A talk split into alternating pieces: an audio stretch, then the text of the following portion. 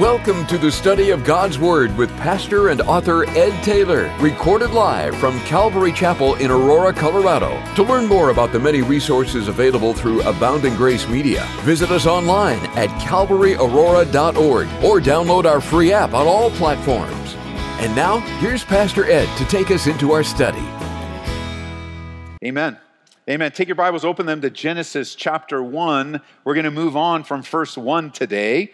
Uh, in a Bible study that I've entitled, Six Literal Days of Creation. And of course, the seventh day, God rested.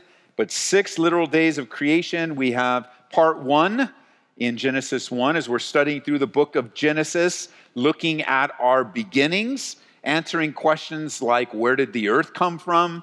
Uh, were we here by accident or by divine design? We're asking and answering questions like, who am I? Where did I come from? Why am I here? What's my purpose in life? Who is man accountable to? And on and on. And how are we learning? But we're getting to know God. The answer to those questions is understanding the character and nature of God. How has he revealed himself? Genesis has been written by revelation.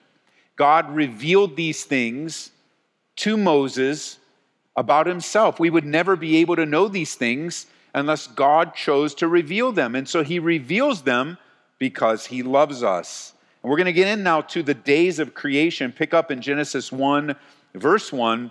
In the beginning, God created the heavens and the earth. The earth was without form and void. Darkness was on the face of the deep, and the Spirit of God was hovering over the face of the waters. And then God said, let there be light, and there was light. And God saw the light, that it was good, and he divided the light from the darkness. God called the light day, and the darkness he called night. So the evening and the morning were the first day. So on day one, we have light and darkness. You notice there is the earth. It says the earth in verse two is without form and void. And now there are a few different theories uh, that are held by various Christians and theologians related to creation. Let me give them to you so you can be familiar with them. Uh, we're not going to spend a lot of time explaining them, but I do want to give you a summary of them. The first one is a popular one. It's called the gap theory. This began by those who wanted to marry science and creation. And in this theory, some say that Genesis one one reflects the original creation. And between verses one and two, in that little gap there, there is a time of countless ages. And that number always changes because science seems to change over time. And in it's that gap, they insert all kinds of ages that are demanded by the new revelations and calculations of geologists, ending with the glacial age. And, and then following from verse two on is the account of, they say, of the recreation of earth, which this theory just really doesn't lack any biblical substance, but it's popular. The second one is known as the day-age theory. The day-age theory is, for some, ascribed to a, that those that ascribe to theistic evolution, uh, this is a popular one. They say that the days of creation are not in reality twenty-four hour days as we know them, but instead each day represents an epoch or an age. And that too lacks biblical and grammatical substance. The final one is what's known as the revelation theory. And in this, some say that the days of creation are indeed, this is an interesting one, they say that yes, they are twenty-four hour days, but in reality, they're only twenty-four hour days in the life of Moses. And so in that twenty-four hour days, now that's how God reveals all the epochs of time to Moses in his twenty-four hour days. I thought that was a fanciful one. I, I don't hear too much about it, but it's out there. But I believe, and I believe as a pastor teacher and as a Bible, as a Bible teacher, that it's much wiser to take the Bible at face value and understand the scriptures literally as they're presented to us. There's no need for us to bow to the circumstantial or circular reasoning of the scientific community and all the different things, the humanistic scientific community, uh, that all the different theories that come out to try to fit in what they think is true. This in here, Genesis chapter one, this is the origin of the heavens, of the earth, of life, of man, of marriage, of family, of nations, of ordinances, of law, of truth. God created everything in six literal twenty-four hour days, and he rested on the seventh. And here's some foundational understanding. If you're taking notes, you can get the study later. The Hebrew words for day, yom, which is Y O M, and the plural, yamim, are used nineteen hundred times in the Old Testament. Of all of those uses, only sixty-five of them reflect a time period other than a twenty-four hour day. The six-day work week exists precisely because God worked six days, and on the seventh he rested. And the Sabbath day, theologically, is an everlasting reminder of God's creative work in six days, and on the seventh day he rested. And there's more and more that we'll get into, as you'll see. But understand from the Hebrew use of the words, the way that you determine the definition of a word is the context. And as you read through in the creation story, the true story of creation, you'll see the context reflects day and night, twenty-four hour days. So notice in verse two, with that set aside, the earth was without form and void, darkness was on the face of the deep. And then notice, this, we don't want to miss this, the Spirit of God was hovering over the face of the waters. The Spirit of God was at work in creation from the beginning. And I like this word hovering. It's only used two other times in the scriptures. The first use is in Deuteronomy chapter thirty-two, verse eleven. And it says, as an eagle stirs up its nest, hovers over its young, spreading out its wings, taking them up, carrying them on its wings. And another use of this word is in Jeremiah twenty-three nine.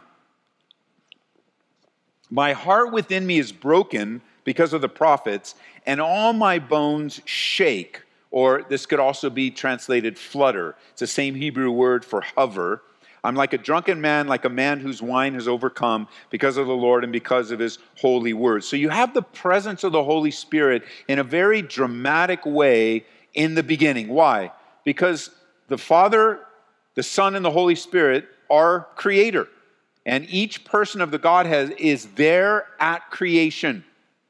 And it's not just the Spirit, but the Son was at work too in Colossians chapter one, verse sixteen. For by him all things were created, speaking of Jesus, by him all things were created that are in heaven and on earth, visible and invisible, whether thrones or dominions, principalities or powers, all things were created through him and for him. So we have right at the beginning the triune God involved together in unity in creation. Jump down, we're not going to look at it today, but jump down to verse twenty-six in Genesis chapter one. It says, then God said, let us make man in our image, according to our likeness. Let them have dominion over the fish of the sea, over the birds of the air, over the cattle, and over all the earth. And here you have what's called inner Trinitarian dialogue as the Godhead is speaking to one another in the creative process. It's beautiful and it's wonderful. And it's also mysterious, isn't it? As we look at them, we go, man, this is amazing what's happening at creation. So here we have, as the Spirit of God is hovering and present and active in creation, I think we can pull out of that a real important reminder for us today in the new covenant, following Jesus. And that's simply this. We need to live our lives in the Spirit. We need the Spirit of God hovering in our lives, moving in our lives, fluttering in our lives, controlling our lives. Remember what Paul would write to the Ephesians? He says, don't be drunk with wine, which is in excess, but what? Be ye filled with the Holy Spirit. The idea of that word is to be controlled and submitted and led by the Holy Spirit and be obedient to the leading of his Spirit. Would you turn, hold your places in Genesis, would you turn over to Second Corinthians with me? Second Corinthians chapter three. I mean, the life of the Spirit. I've been doing my devos recently in the book of Galatians, and, and I just have been meditating on this passage where Paul tells the Galatians, have you become so foolish that you've begun in the Spirit that you're now trying to be perfected in the flesh? I mean, that's how you began. There, there's no question. Every born-again believer, your life as a believer in Christ began in the Spirit. It, the, you, you can't be born again apart from the Spirit. And so here you are, you start in the Spirit, you're following the Spirit, you're open, as you're reading the Scriptures, you're like, Lord, teach me, I want to learn, lead me, speak to me, I got a decision to make, I, I, I need, I don't want to wait, you know, give me patience, you're just so dependent, and then over time now, you're no longer so dependent, but you're trying to perfect your lives in your own strength, in your own understanding. Notice in Second Corinthians chapter three, pick up with me, in verse four, it says, "And we have such trust through Christ toward God. Not that we're sufficient of ourselves to think of anything as being from ourselves, but listen, our sufficiency is from God, who also made us sufficient as ministers of the new covenant, not of the letter, but of the Spirit. For the letter kills, but the Spirit gives life." And I, I would just ask you to pray tonight as we are in Bible study, as we close in a few moments, that you would just pray that the Lord would lead you. Some of you need to be led by the Spirit. So you can ask God tonight, I need to be led by you. That's just, that this is where God brought you here. He brought you by on the radio or connected to us online. And just like, that's your problem. That's what's been happening. You're not being led by the Spirit. For some of you, you might need to be pray, you might need to pray tonight to be controlled by the Spirit. And the picture of control is exactly what Paul was saying in Ephesians, as and when you're under the influence of alcohol.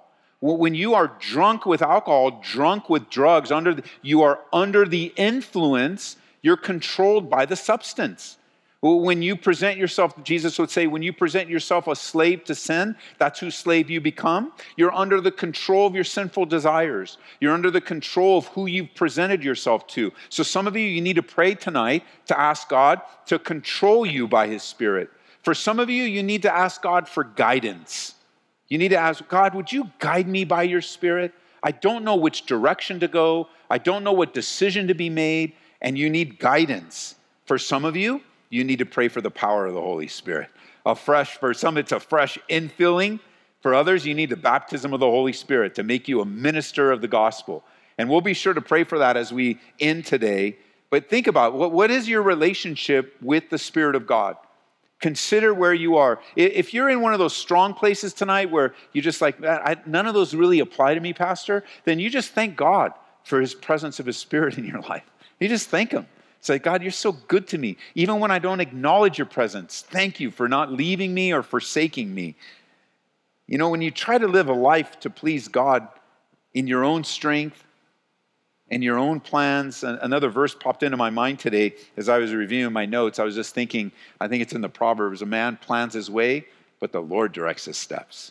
And you want to, you want, you, you can make all the plans that you possibly can, but really when it comes down to it, you want to follow the plan of the Lord. You want to follow His steps. So you try to live a life pleasing God in your own strength, in your own plans, in your own methods, and your own flesh, you will fail. And you go, come on, Ed. What do you mean you will fail? Who are you to say that? I'm not. Romans chapter eight, verse eight, listen to what it says. So then those who are in the flesh cannot please God. So you're in the flesh doesn't please God. It just simply doesn't. That which out, without faith doesn't bring glory to God.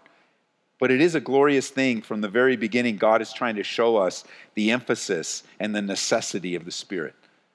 It's, it's a beautiful thing where there's the Spirit of God hovering, fluttering, present, active in creation. And as we read in verse twenty-six, we also see uh, in verse three, we, we see God saying, let there be light. God speaking, let there be light. Light. Let there be light. You know, ten times the phrase God said is used in this section, at least ten times, depending on what translation God said in chapter one. You know, these ten commandments, God's commandments, God said, these ten commandments have never been broken. Never. We'll find years later, there's another set of ten commandments that no one can ever keep. You just can't keep all ten commandments, but these continue on even to this day. We live according to these commandments because the words of God have absolute power and authority. Now, you know, absolute power and authority is a good thing. I think parents wish they had this kind of authority where, you know, God says something and it happens. I think parents, like, they want that. You know, parents want, you want to say something and it happens. Son, clean your room. And just, boom, it's automatic. Yeah, not so much. Or perhaps you want it, you speak in the old King James in your house. Son, let thy room be clean. It's like, come on now. You know, sometimes it does, sometimes it doesn't. But noticeably, we don't have the same kind of power in our words that God has. And there are those today within Christendom that try to teach falsely that you can command like God commands, and God will yield to you. You can name it and claim it, and somehow God will go, oh, Ed said something, we better do it for him. Now, my words don't have the kind of authority. When I pray, when I speak, or when I command or declare or name something, I do so in submission to God, not above God. Like, I do so, when I pray, I do pray in Jesus' name. And what I mean by that is, you know what, Lord, you heard what I said, you know what I said, you know what is on my heart, but my summary is, this is, I want it according to your will, not my will. I recognize and I acknowledge that when I come to you, that you are God and I am not. So we have something here in Genesis one that reminds us that the word of God is absolute. Not only is the spoken word of God absolute, but so is the written God word is absolute. Uh, you and I, we only have the option to believe it or not. And haven't you found it to be true? When you believe God's word, there's progress in your Christian life. There's progress in your faith. There's victory in your life. When you don't believe, you find yourself wandering the desert, just like the children of Israel. They, they failed to believe, and the Bible tells us that their forty years of wilderness wandering was simply because of their unbelief. How much is lost in our lives because of unbelief? How much is lost in our lives because of unbelief? Because as we move forward into the new covenant again, years later, Jesus will say, all authority and power is given unto me. Jesus is the sum of all authority and power.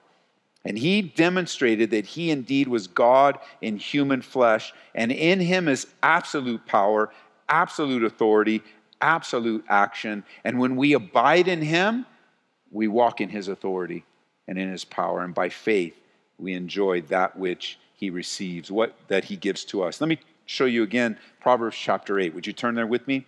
Proverbs chapter eight. You know, the absolute power of Jesus. When he speaks to the waters, peace, be still, what happens? To the storm, boom, the waters are still. When he commands Lazarus to come out of the tomb, what happens?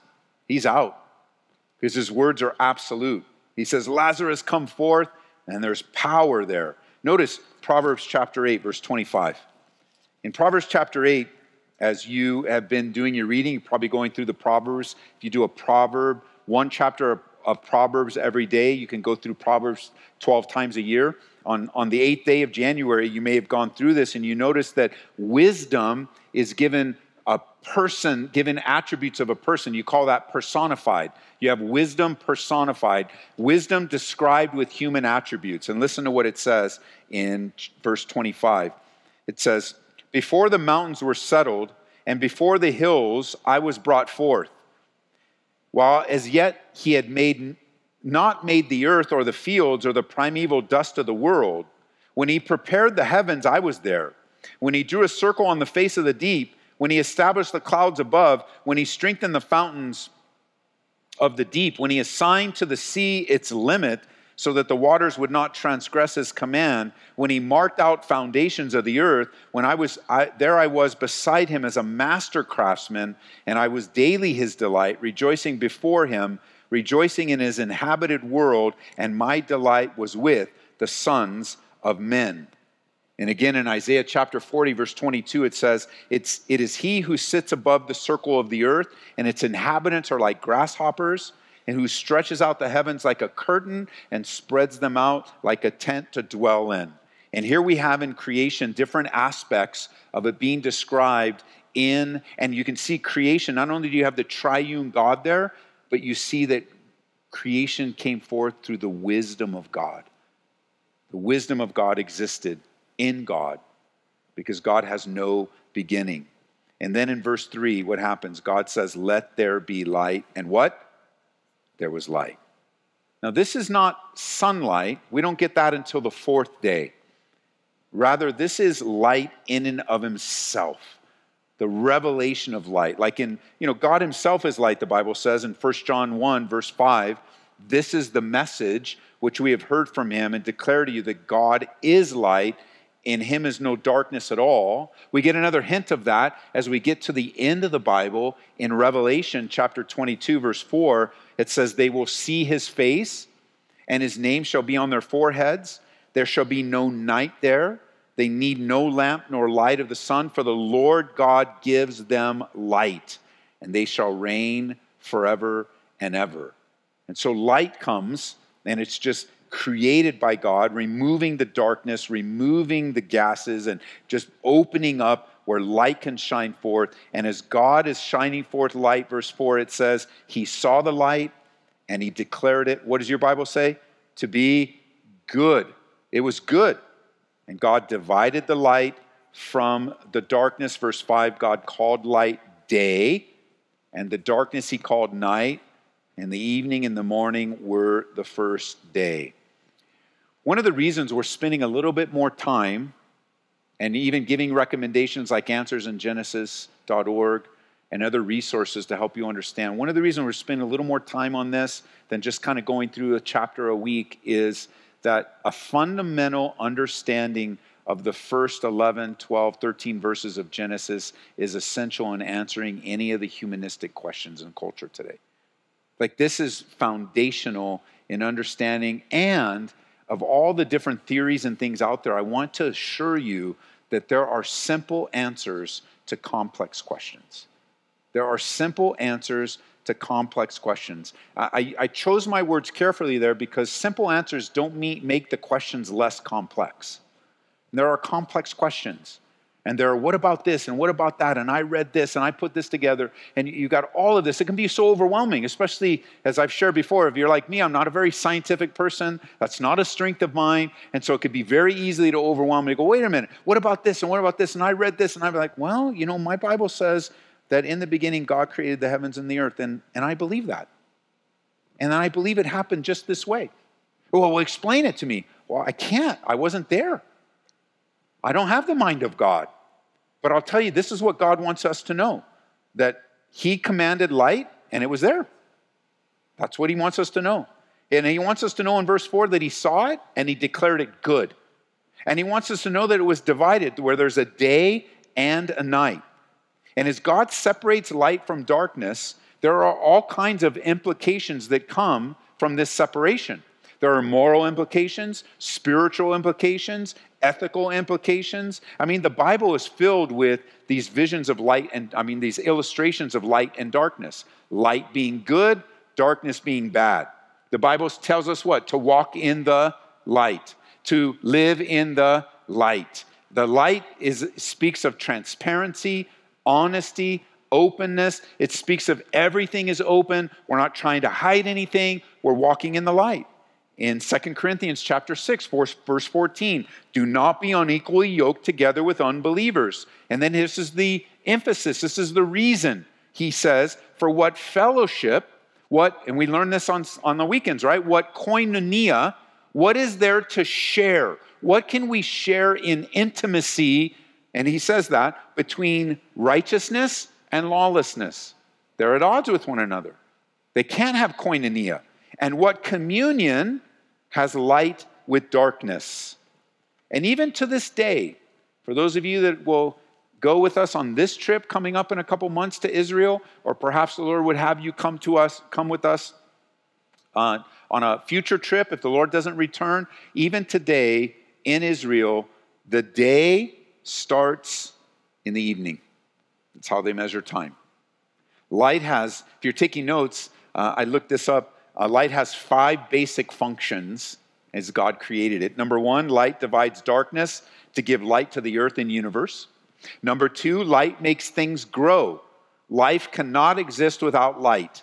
Man, animals, green plants, algae are all dependent upon light in order to live upon the earth. Thirdly, life, Light gives heat and warmth. Number four, light gives color and beauty to things. Number five, light enables man and animals to see.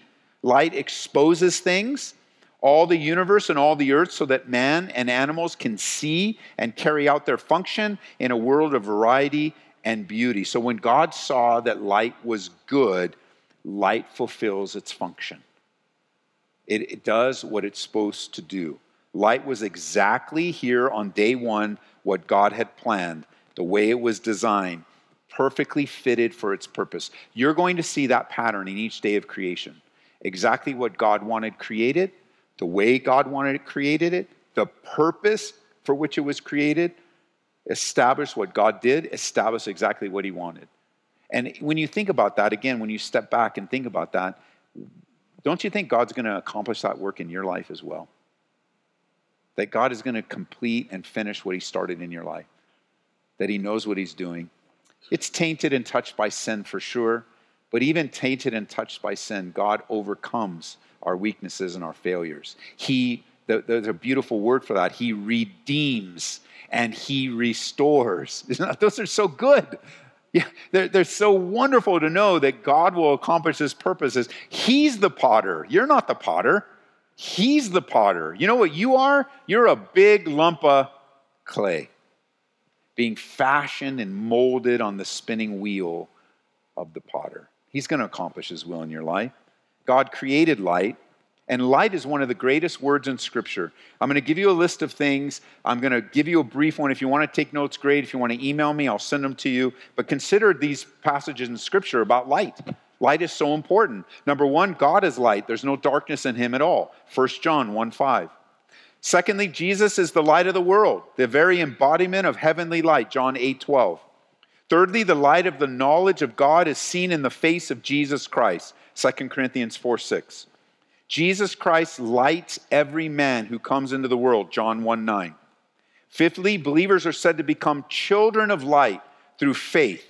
Jesus, in Jesus himself, John chapter twelve, verse thirty-six.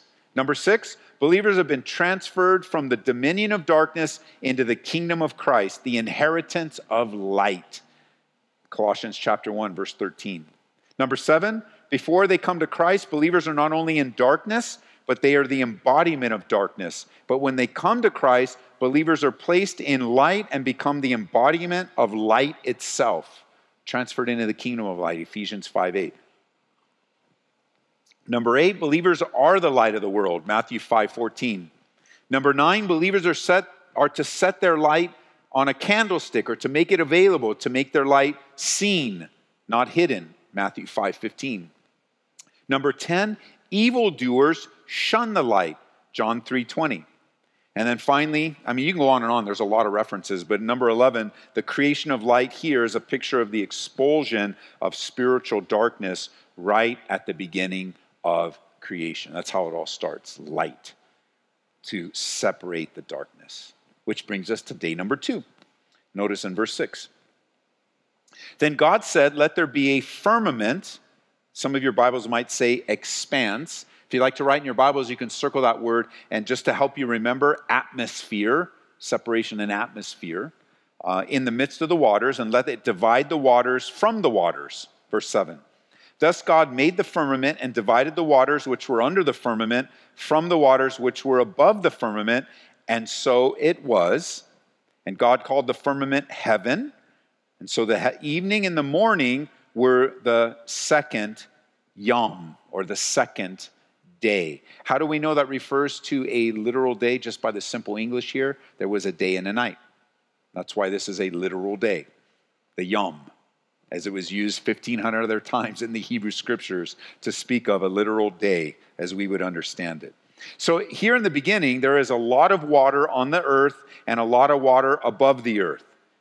And somebody that measured this, the amount of water continually suspended in the air now above us is estimated at fifty-four trillion, four hundred sixty billion tons of water just floating on the above us in the clouds around the world today.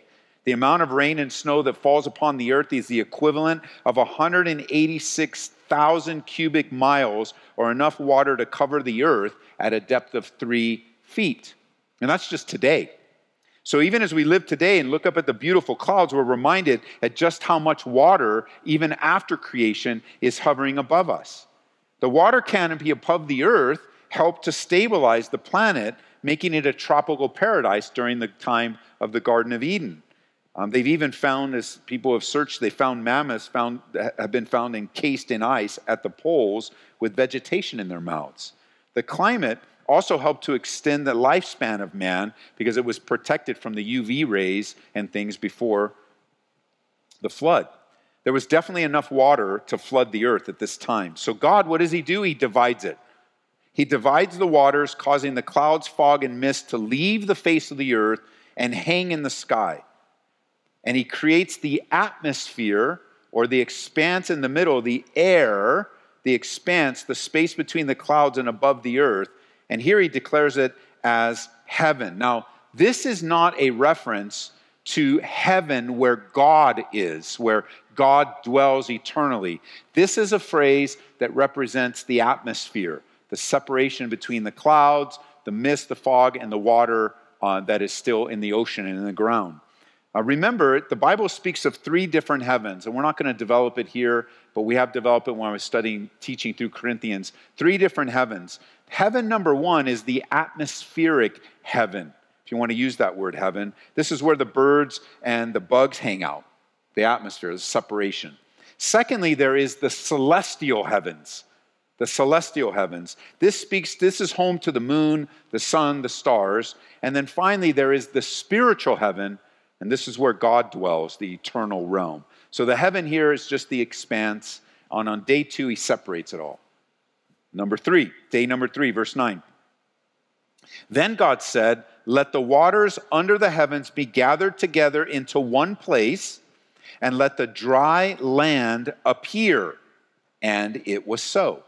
And God called the dry land earth, and the gathering together of the waters he called seas. And God saw that it was good. And then God said, let the earth bring forth grass and herb that yields seed, and the fruit tree that yields fruit according to its kind, whose seed is in itself on the earth. And it was so. And the earth brought forth grass and the herb that yields seed according to its kind, and the tree that yields fruit, whose seed is in itself according to its kind. And God saw that it was good. So the evening and the morning were the third day. So here we are in day three. We have dry land, we have the seas, and we have plant life. And so the earth was separated from the waters. Dry land wasn't created on the third day, but notice he uses the word appear. The earth was there, and he's separating and putting things in order. And he named the earth and the seas. Turn over to Psalm one oh four. Let's go to Psalm one oh four.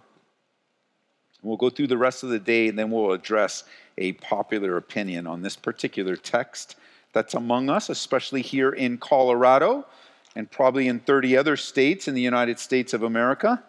In Psalm one oh four, notice with me in verse five. Psalm one oh four, verse five. You who laid the foundations of the earth so that it should not be moved forever, you covered it with the deep as with a garment. The waters stood above the mountains, and at your rebuke they fled. What are we reading about the rebuke that they fled? Right here in Genesis, as their things are being separated. At the voice of your thunder, they hastened away. They went up over the mountains. They went down into the valleys to the place you founded for them. What do we call the place that, so far we've learned here, he calls the place that he founded for them? Seas. Notice he says in verse nine, you have set a boundary that they may not pass over, that they may not return to cover the earth. And he sends the springs into the valleys, verse ten, which flow among the hills. They give drink to every beast of the field. The wild donkeys quench their thirst.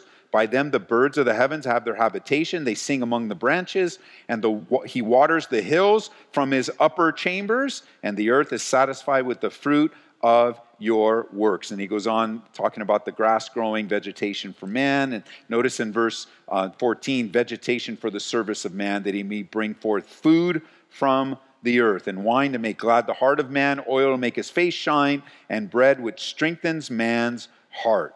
And uh, on and on. It's a beautiful psalm. But you see that this is a description of what's happening, a very beautiful description of what's happening here in on the third day. Now, notice that the earth, in verse eleven, produces vegetation. And he, God says, let the earth bring forth grass and the herb that yields seed and the fruit tree and the yields fruit according to its kind, whose seed is in itself on the earth. And it was so. And the earth brought forth grass and the herb that yields seed according to its kind, and the tree that yields fruit, whose seed is in itself according to its kind. God saw that it was good, and that was the end of the third day. So you got the grass, and you have the herbs that yield that yield seed. You have fruit trees. Notice plants, plants were created.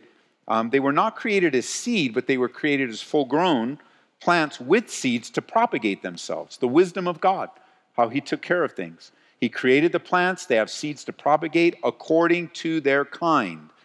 And, you know, the earth, the vegetation have purposes. Um, vegetation provide food. Uh, the earth's vegetation now supplies oxygen to the atmosphere. It, the earth's vegetation helps control the climate, uh, helps to keep dry land from eroding away. Uh, the vegetation uh, helps to decay and provide fossil fuels for the earth. Uh, it captures energy from the light and converts it to chemical energy through photosynthesis. It's the chemical energy that makes life possible on the earth, and on and on it goes. So some of our friends like to um, come to this passage, and they like to validate their smoking of marijuana. And because look at what God has given us. It's given us the herb, and he called it was good. But you know, they're very selective in what plants they choose to use and what plants they choose. Because I've never met anyone that says, well, you know, poison ivy also has been given to us, even if it's been touched and tainted by sin. And I don't see people taking poison ivy and running it all over their bodies. Because when you come to the Bible, well, you know, of course I can get high because God gave it to us. Well, with that kind of logic, you can make a lot of bad decisions by reading into the text what you think is good for you. And again, this is prior to the fall. So as Adam and Eve are going through the garden, whatever the marijuana leaves and whatever the plants were, they didn't lead to sin. They weren't prohibited. It wasn't what was going to lead to sin. After the fall, now plants become something other than what they were created, created for. And it is not God's will, especially you guys here in Colorado, but wherever you are, that now because marijuana is legal, and now all of a sudden, because something's legal, we think it's okay for us. I, I was always, over the years, as pastors would deal with this question, they would just simply dismiss it and say, well, you know, it's illegal, so stay away from it. But that's the wrong kind of logic, especially in a world like ours, because you have people that get voted in the office and people that have ulterior motives that don't really care about you and change the laws so that more taxes can come, or change the laws to keep people under the influence of, of substances so they can be more easily controlled or used. Or like there's a lot of different ulterior motives to keep you out of a sane mind, to take advantage of your life, to have you in a constant stupor and drunkenness. And it's not just, don't, don't let it, don't let it in, the statement I'm making, in the human realm. It is a demonic assignment to destroy your life. There is a, demonic, deno- a, a, a demonic assignment that is there to kill, steal, and destroy through substance abuse, even legal substance abuse, to keep you in a state where you're not living in reality. Let's face it, even as I was drawn back to Job today in our prayer time, reality is painful and it's hard. And Jesus said, in this world, we will suffer tribulation. Everyone suffers tribulation. Every human being on the planet Earth now, and that will be born until the coming of the Lord, will experience deep pain. Some other, some more than others. Some much, much more than others. And some, as you continue to add years to your life, you have more and more pain. And, and as you extend more of your love to others, and you extend more of your trust to others, and you, you extend more of your life in relationship with others, then pain comes from all the people that are connected to your life. And then there's pain from strangers. And then there's pain from our own bad decisions. Then there's pain from consequences of sinful decisions we can't undo. I know as I was raising my kids, and even to this day, as I feel as a pastor and as a shepherd, an under-shepherd over our church, man, I plead with you, please don't go the road of decisions, especially those decisions that you cannot undo.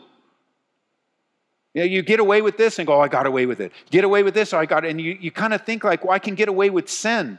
But you're on a road where you're going to head toward a decision that cannot be undone, that will have lifelong consequences. You will live with the pain of a momentary decision for the rest of your life. So what does God do? God sends pastors and teachers into your life to remind you to trust God with your life. He has with some of you parents that love Jesus Christ. Oh, of course, parents aren't perfect. We all make mistakes. We deliver the information wrong. We may even be consistent in our own lives. But you listen to what the truth of what your parents say is compared to the scriptures and obey them. Don't make them the excuse. You don't want to make a sinful decision. Listen, I think this is from the Lord. You don't want to make a sinful decision just because you're mad at your parents or you're mad at your pastor, or you're mad at your friend or your uncle. They go, you know what? I don't believe you. I'm going to do my own thing. And certainly God gives you the freedom to do your own thing. That's where true love comes from. That's why the choice to obey God is a choice of love. It's not a forced choice on us. Nobody's making us obey God. Nobody's making us do anything. It's not you have to do these things. It's you get to do them. This, this is the pathway of relationship. Take it from someone that made decisions that I can't undo. As an unbeliever, very painful. They'll never be erased. They'll never go away. And even if they were erased and gone away, they're in my mind, and I live with consequences of bad decisions I made years and years and years ago. Oh, God is gracious, you bet. I'm still standing, yeah. The Lord was very gracious in many different ways, and He let me get so far, and who knows, had I not repented, who knows? But I share it heart to heart. Like you, you come and go, yeah, you know, it's legal now. I can smoke pot because God gave me every herb to enjoy. You said it was good. Uh, that's just foolish talk. It's just foolish talk. And those will, if you search carefully, you'll learn in, in a very real way, marijuana is a gateway drug. Uh, I'm, it's just the facts. It doesn't end there. It doesn't satisfy. It's not a satisfying thing. It will require more. Sin is never satisfied. Your flesh is never satisfied. And it'll start small, and then your body will go, I need more. And then you'll get more. And then my body, your body, and you know, this isn't going to work anymore. And then you have, have, head off on this thing, and then you head off on this thing. And then economics start coming in. Because it gets really expensive buy, buying this much pot, but you can get this drug really cheap. But this drug will wreck your life. It'll destroy your mind. It'll put you on trips that could ruin your brain. You go, but Ed, I've done it so many times. Yeah, but it just hasn't ruined you yet. It's slowly ruining you. It's slowly destroying you. And for what? When it's much better to follow the Lord. So listening to, I, I am I am saying it with tongue in cheek, but I'm also saying it with great seriousness. You don't come to the Bible and tell me that the Bible approves of you getting high on pot. Don't tell me that. It's, the Bible doesn't approve of that. The Bible says, don't be drunk with wine. Well, Ed, then I can be drunk with beer. Are you serious? Is that how you approach the Bible? Like, God is speaking to you about the control of your life. You could say, don't be drunk with fame. You could see, you could say, don't be drunk with money. Don't be drunk with status and prestige. Don't be under the influence of, of the culture and the world's way of doing things. That, that's not just wine, although it's appropriate, any substance that can bring you under its power. Don't be drunk with pot. Don't, don't be drunk with cocaine. Don't be drunk with meth. Don't be drunk with heroin. Don't be drunk with oxy. Like, you can go on and on. The Bible wants us to be sober-minded, to walk circumspectly and upright. To be sober, we, to, to, what, remember what Peter said when we were studying through Peter? Gird up the loins of your mind. Be vigilant and alert in the days in which we live. And sure, you can still, at the end of this, I didn't do This isn't the title of my message is not why you shouldn't smoke pot. So I didn't develop this. You could develop it though. You could go through and I could systematically take you through the scriptures and show you that it's a very unwise and sinful decision, even if it's legal. Just because you can doesn't mean you should. Don't forget that. Just because I can doesn't mean I should. Doesn't mean it's good for me. It doesn't mean it's going to lead me toward righteousness. I mean, what you have here is God's authoritative word in the creative process, how it all began. And the, the emphasis on the herbs is that he, pro, he provided in his wisdom, he provided that which will propagate itself until he returns. Now, all of his creation, that, you know what's so cool about this is all of his creation outlasted sin. It is touched and tainted by sin. Can you imagine what the Rocky Mountains would look like untouched by sin? As gorgeous as they are. I mean, if you come in to the church from far out on uh, Gun Club and you come up on that hill and it's just gorgeous and clear and I'm like, it's stunning. Like if you're not careful, you'll stare at it and you'll be moved, your car will be, like it's just so incredibly stunning where God has allowed us to live. But even that is touched and tainted by sin, as gorgeous and as beautiful as it is. And God is going to do a work of restoration and recreation at the coming of the Lord, which is great and wonderful. And that's where we're going to close today. So Father, we are great, we are great, grateful of your mercy to us. And I, I just felt like that word, it was, I know it was strong, Lord, but it needs to go forth to trust the people you put in our lives, to test what we say by what your word says. And even if we have a beef with someone, even if we're mad at a pastor, or we're mad at dad, or we're mad at mom, that we would yield to the truth for our own sake. Because it's our life. And we have nothing to gain by rebelling against you. It'll only make things worse.